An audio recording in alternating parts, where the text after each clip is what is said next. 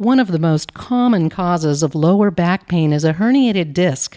So today we're talking about how to identify and treat lumbar disc herniation with orthopedic spine surgeon Dr. Esteban Cuartas.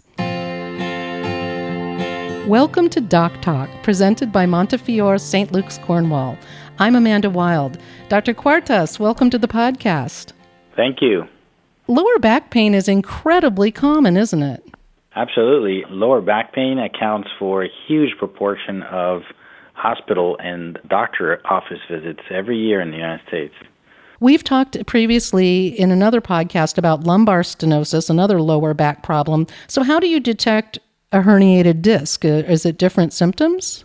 So, within the larger group of patients with acute back pain are patients that have damaged disc because they do include clinically patients with annular tears, which are tears of the outside ring of the disc, and patients that have a more formal herniation in which the outside contour of the disc is bulging out or ruptured completely.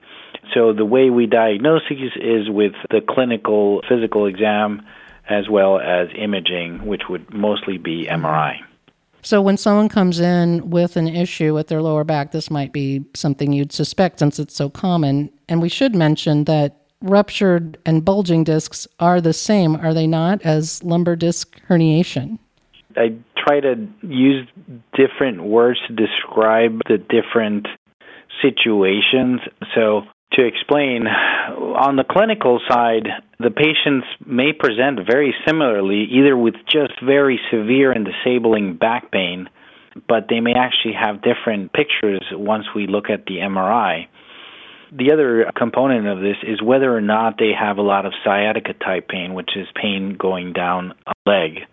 Some patients can have just back pain and no sciatica but have a very clear large disc herniation on the MRI.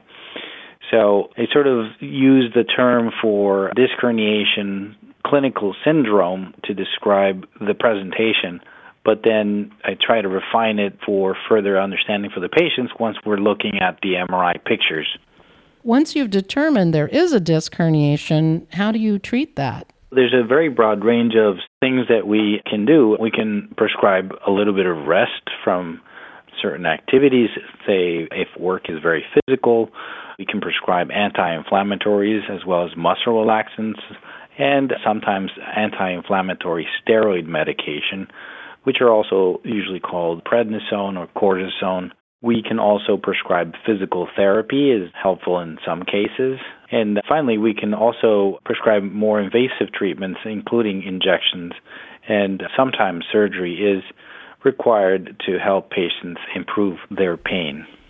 So it sounds like with rest and proper treatment of your body, you may recover from a herniated disc over time. You may not have to go to surgery.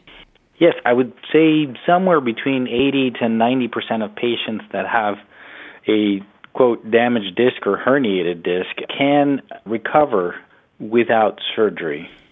Well, that's encouraging. What can we do to prevent getting a herniated disc? Or does this commonly, it's so common, does it just happen over time? Some of the factors that lead to disc herniations include lifting with poor technique. So, either lifting things that are just too heavy for your body frame or lifting with poor technique, which would be the basic three things are lifting while leaning forward or lifting heavy things and twisting your body as opposed to keeping your body rigid. And the last one would be lifting something while holding it very far away from your body such that your arms become sort of like a lever arm and that multiplies the forces going across your lower back. So, what is proper lifting technique? So, it would be the opposite of that. So, trying to bend with your knees, as people say, which means really keeping your back at its most favorable position, which is with the discs horizontal to the ground or to the forces. So, you bend at the knees and you keep your back straight. You try to keep things close to your body and you try not to lift heavy things like a 50 pound rock or something like that and twist because the grinding motion is sometimes not what discs are really built for. I would say that the last point is if something is very heavy, get help or use machines. So those are my simple suggestions, and they sound really basic. But when you go back and talk with patients that got hurt, sometimes that's when it really makes sense.